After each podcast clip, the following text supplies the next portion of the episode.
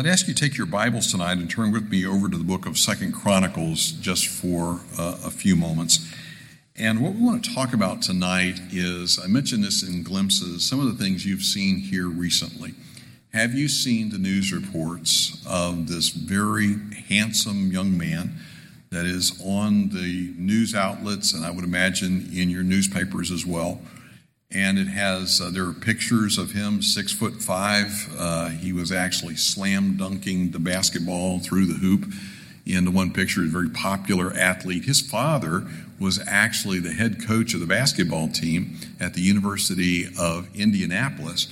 And to devote more time to his son in kentucky uh, that father decided to resign from that position and go and be a high school coach there in Kentucky in order to be near his son and work more closely with his family. And the dad decided he was a history teacher and said he would teach history and actually be the coach. And there are pictures online of this young man having a really good time with his family. There was a picture of a cake with red, white, and blue, and he's there, and you can tell he's uh, just kind of enjoying it. it. Looks like a July 4th celebration of some kind. But then as you move on through those pictures, you realize that uh, there is a picture of him and he is in a shirt that was provided by the bank where he worked. And then the realization comes to you that this very handsome young man that you are looking at, popular, six foot five, uh, really fresh faced, that at, at 23 years of age, he is the killer who went on a rampage down in Louisville, Kentucky at the bank down there, Old National, if I remember correctly, from the name of the bank. And I don't know about you, but I, I find myself on those occasions just studying the pictures of someone who does something like this, especially recent pictures, to see if I can find any hint of evil whatsoever, any, any indication whatsoever that this was a troubled young man or that there was anything like this in the offing whatsoever. Now, a news report came out today, and his family expressed their condolences to everybody and their shock and amazement at all this. They did say that their son had wrestled with what they called mental health problems. But they, they were quick to say mental health problems like many of his contemporaries. And you kind of wondered, you know, what, what exactly are they were talking about.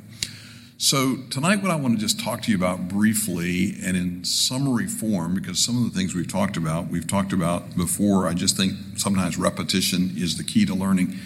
I specifically want to address this question of evil. And you can see if you're turned over, turned your Bible over there to Second Chronicles chapter 12 Look at verse 14. It's speaking of Rehoboam. Rehoboam was the son of King Solomon. Remember, Rehoboam was the king who was over the tribes of Judah and Benjamin to the south. There had been a split. His brother Jeroboam uh, divided the kingdom and took the ten tribes to the north. And it talks a little bit about, about Rehoboam and sort of the struggles that he went through there. And I won't go through complete exposition of this tonight, but if you look at the first verse in Second Chronicles chapter 12, you see that when Rehoboam had strengthened himself and established himself as the leader of his kingdom, it says, Then he forsook the law of his God. Then, then he went his own way when he thought that he had the power to be in control. I just found this summation of his life really troubling in Second Chronicles chapter 12 and verse 14. Harriet and I uh, were reading this the other night before we retired, and this verse just jumped off the page. I mean, just what if your life were characterized, summarized with, with divine authority? What if your life were summarized this way? Second Chronicles 12 14. He, he did evil, okay, why did he do evil? And it says, because he prepared not his heart to seek the Lord. He did not prepare his heart to seek the Lord. Now, I don't know about you, but when you look around at the faces of the people around you, I mean, you could look around tonight at the faces of the people. Who are all around you. And you the, the people you work with and the people you meet whether in the drive-through or the cashier that you meet at the store do you find yourself uh, wondering uh, what evil resides there? What what evil? I'm, I'm, not I'm not asking us all to be uh, paranoid in any sense or fearful. I, I'm just asking the question how is it that anybody uh, deals with evil and, and how do they restrain the evil that's in their hearts? It's a really significant question. So, just for the next few minutes, I'd like to talk to you specifically about what does it mean to prepare your heart to seek the Lord? Could we all agree on that tonight? That's certainly what every one of us needs to do to restrain evil is we all need to prepare our hearts to seek the Lord so let's talk about how would you do that? How would you prepare your heart to seek the Lord? And how would you help others? This includes uh, your own children, your colleagues, your fellow church members. How would you help others to do the same? How would you help them to, again, restrain evil or avoid doing evil by preparing their hearts to seek the Lord? So let's talk just briefly tonight in summary form, and I'm hoping that this will be really familiar, but if not, just uh, try to give it to you in terms of an acronym of how we could quickly say, hey, I, I know how to prepare my, prepare my heart to seek the Lord. And so let's just dive right in. Revelation chapter 1 and verse 3, speaking of the scripture, says, Blessed is he who reads Blessed is he who reads, and those that hear the words of this prophecy, and keep those things which are written therein, for the time is at hand. Pastor Rod and I have labored now for many, many months over this book of the Revelation. Hope to return to it on the morning of the 23rd, I think it is, with uh, Revelation 21, verse 9, if I remember correctly. But think about the blessing that's associated with reading the scriptures in order to put them into practice. Okay, here's the question. If you would if you wanted to restrain evil, how would you prepare your heart to restrain evil? Now think about the way I'm asking this question just for a moment. How could you pre-plan your own obedience? How could you make choices to say i want i want to make this choice in advance several years ago. I was preaching down here at the jail, and a man from our church was with me. And so I, I raised this question. This was with the men prisoners. I raised this question What is your greatest influence on your own life? Not the greatest influence. What is your greatest influence on your own life? And they thought about it for a little bit. And then one of the prisoners said, uh, Beer. And they all started laughing. Or one of them started laughing. The other guy who was with me, he got really upset. And I said, No, no, no. He's, he's actually illustrating my point. And I said to them all, you know, after they got over uh, the giggles, I said, So let me point this out to you. Your greatest influence on your own life is your choices. The principle of sowing and reaping, what you plant, you will harvest. What you sow, you will reap, tells you that one of your greatest influences, your most, perhaps your most significant influence on your future, on your life, on your destiny, on the way things are going, it's your choices. It's, it's the choices that you and I are making. The appeal I'm making tonight specifically is that we would make choices this way. We would choose to do what the scriptures tell us to do to read the Word of God. When Paul was speaking to Timothy about this, he said, Till I come, give attendance to reading. I think he was talking there about the public reading of the Word of God to reading to exhorting. We call that a lot of times preaching, you know, you opening the Word of God up and then basically conveying what it says to doctrine would be the teaching of the Word.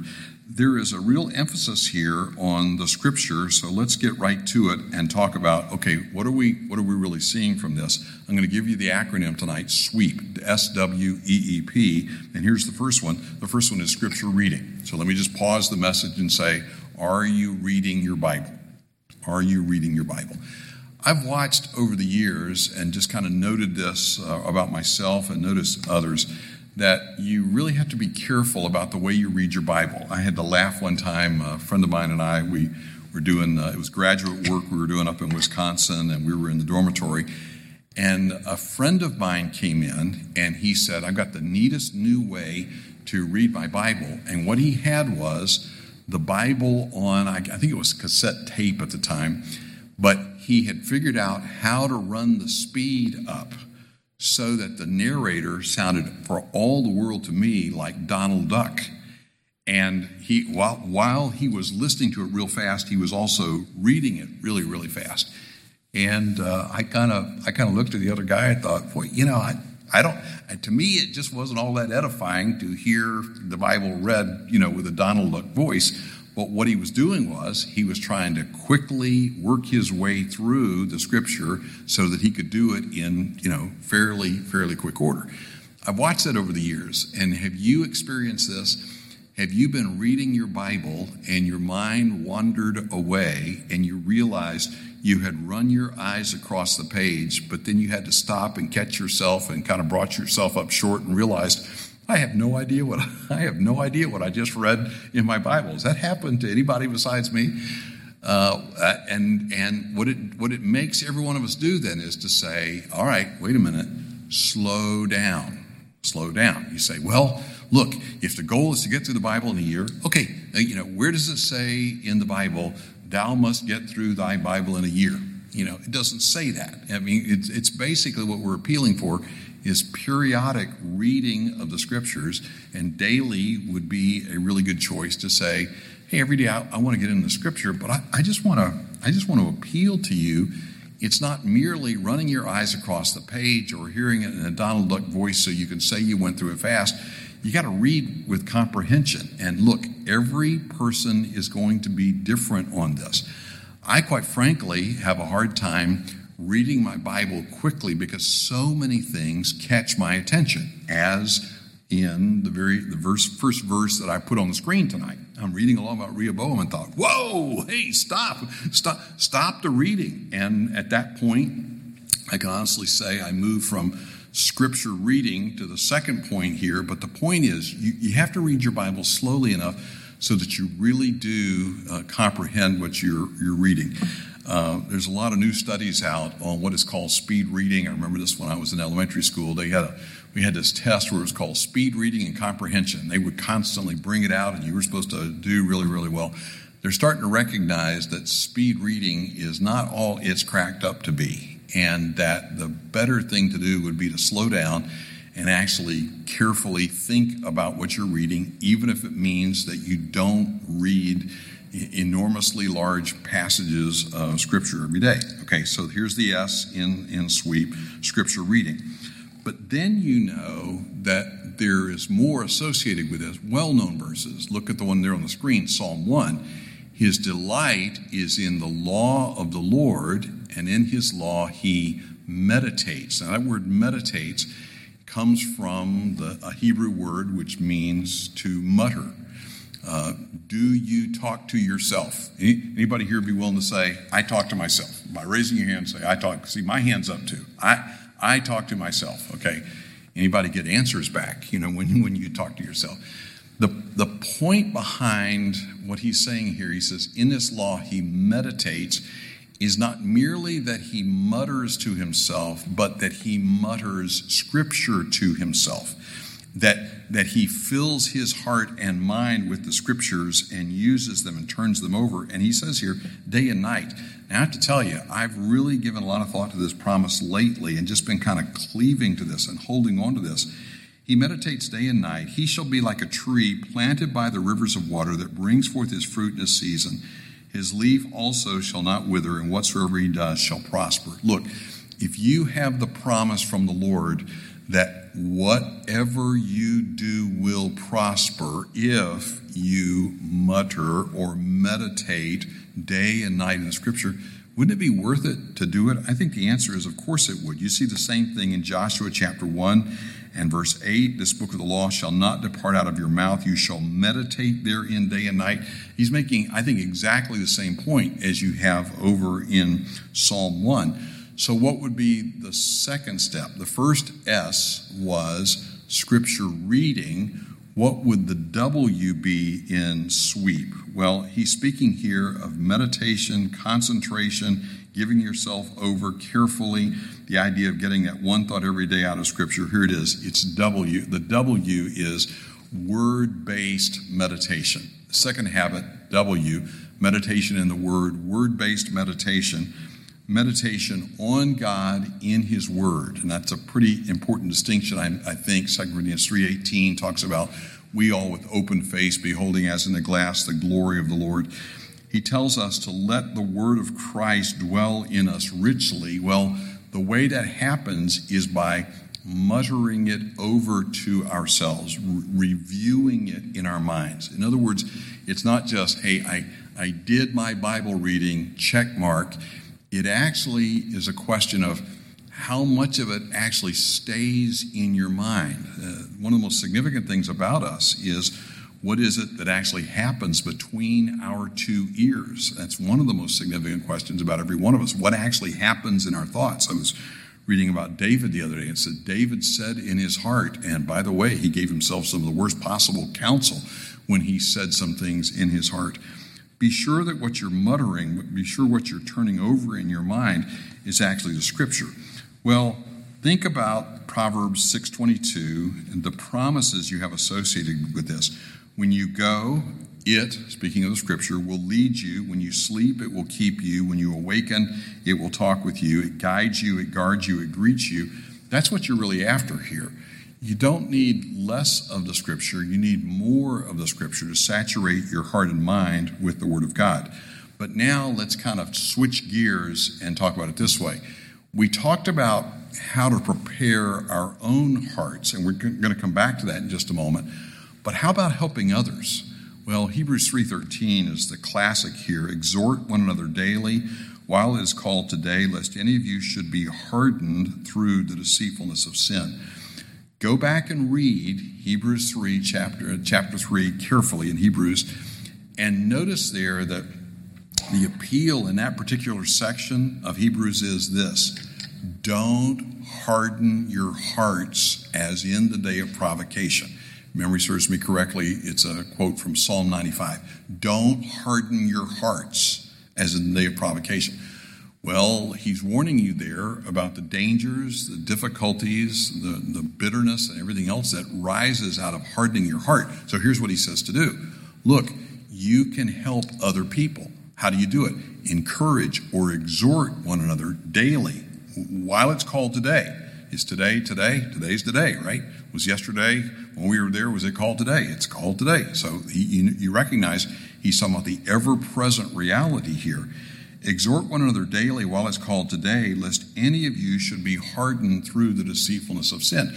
Do you know someone who is being hardened by the deceitfulness of sin? He says here, exhort one another daily. And so your letter E there in sweep, first of all, S, scripture reading, W, word based meditation, E, exhorting or encouraging one another, another believer with the Word of God. That's important. Now, let's talk about it just for a minute because we want to kind of make the appeal here about what we're doing. What is it we're supposed to be doing for people who are born again? And the answer is we're supposed to be encouraging them, exhorting them. What about people who are lost? Well, we have this example, and I want to be really careful on this point it's not a command. You're going to have a hard time finding a command you ought to evangelize every day, but you certainly have the example. You have the example in the New Testament. Daily in the temple, in every house, they ceased not to teach and preach Jesus, praising God, having favor with all the people. The Lord added to the church daily such as should be saved. I love Colossians 1:28, whom we preach, warning every man and teaching every man in all wisdom that we may present every man perfect in Christ Jesus. Well, there is the fourth habit. The, if you're talking about daily habits for healthy discipleship, there's one. Do you have the, the gospel ready to go? Um, this you, sometimes this comes on like the spur of the moment. You don't even see it coming, but immediately you're called upon. This happened to me on the Israel trip. It happened on the way back uh, from Israel just interacting with people and talking and suddenly realize, hey, it's time to speak up. It's time to actually share the gospel. And one of the people that I was sharing with turned out to be a very intelligent uh, individual. And you just got to be ready to be able to share the gospel in a, in a form and in a way that they're ready for, evangelizing or proclaiming the the good news of Christ. Now, basically, you could take what I've said here tonight and kind of illustrate it this way. So look at the S and W at the bottom of the chart scripture reading, word based meditation. These go up into exhorting or encouraging people who know the Lord, evangelizing people who don't know the Lord. So you say, okay, we've got an S, W, E, E. What do you think the P represents? Well, when you and I get into the scriptures, if we're going to prepare our hearts, we know the answer is prayer. The psalmist said, Evening and morning and at noon will I pray and cry aloud. He shall hear my voice. He said, Be merciful unto me, O Lord, for I cry unto thee daily. That's really the example that you have in Scripture. So the fifth habit there is praying, praying through a prayer list, praying for others, using what from the Scripture has meant so much to you that you could pray for others. So, for instance, think about the verse uh, from tonight, Rehoboam. Okay, using the negative example of Rehoboam, it said, He did evil in God's sight. He did evil because he prepared not his heart to seek the Lord. Who do you know that is in danger of doing evil, and how would you pray for them? Lord, help them to prepare their hearts to seek the Lord. Help them, Lord, I pray, to take the kind of steps that we're talking about tonight in their scripture reading and their biblical meditation. All bitterness is ultimately against the Lord. Lord, turn them away from that deceitful hard, hardness and those kind of things. And then be ready to uh, speak up and to evangelize. So there's a chart for you in closing of taking the SWEEP scripture reading, word based meditation and these two flow up into exhorting, having something to say around the dinner table, having something to say in family devotions, having something to say when you're called upon by somebody else, to ready, be ready to, to evangelize. What did Peter say? Sanctify the Lord God in your hearts. Be ready always to give an answer to every man that asks a reason of the hope that lies within you. And then certainly it can really inform your prayer life and change the way that you pray. So there's your uh, acronym tonight as we go to prayer scripture reading, word based meditation, exhorting or encouraging another believer, evangelizing, sharing the gospel with the lost, and prayer. These are ways that we could prepare our hearts to seek the Lord.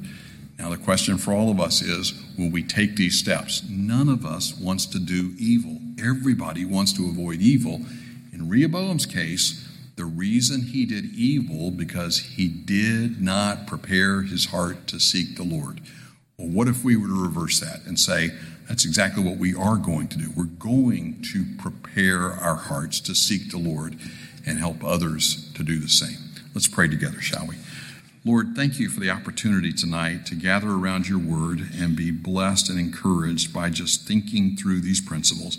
I pray, dear Heavenly Father, that as we think about these principles now, you would help every one of us to have something to share, something from your word to dwell on and think about and meditate on, so that we could express it to others and tell others about it, even use it to evangelize the lost and most importantly, to pray and use your word to reflect back to you. You've told us in your word, if you abide in me and my words abide in you, you shall ask what you will, and it shall be done to you. Dear Heavenly Father, I cry out to you tonight and ask that you would enable and help us to prepare our hearts to seek the Lord and to help others do the same. We pray these things in Jesus' name. Amen. Let's divide up for our prayer groups tonight, shall we?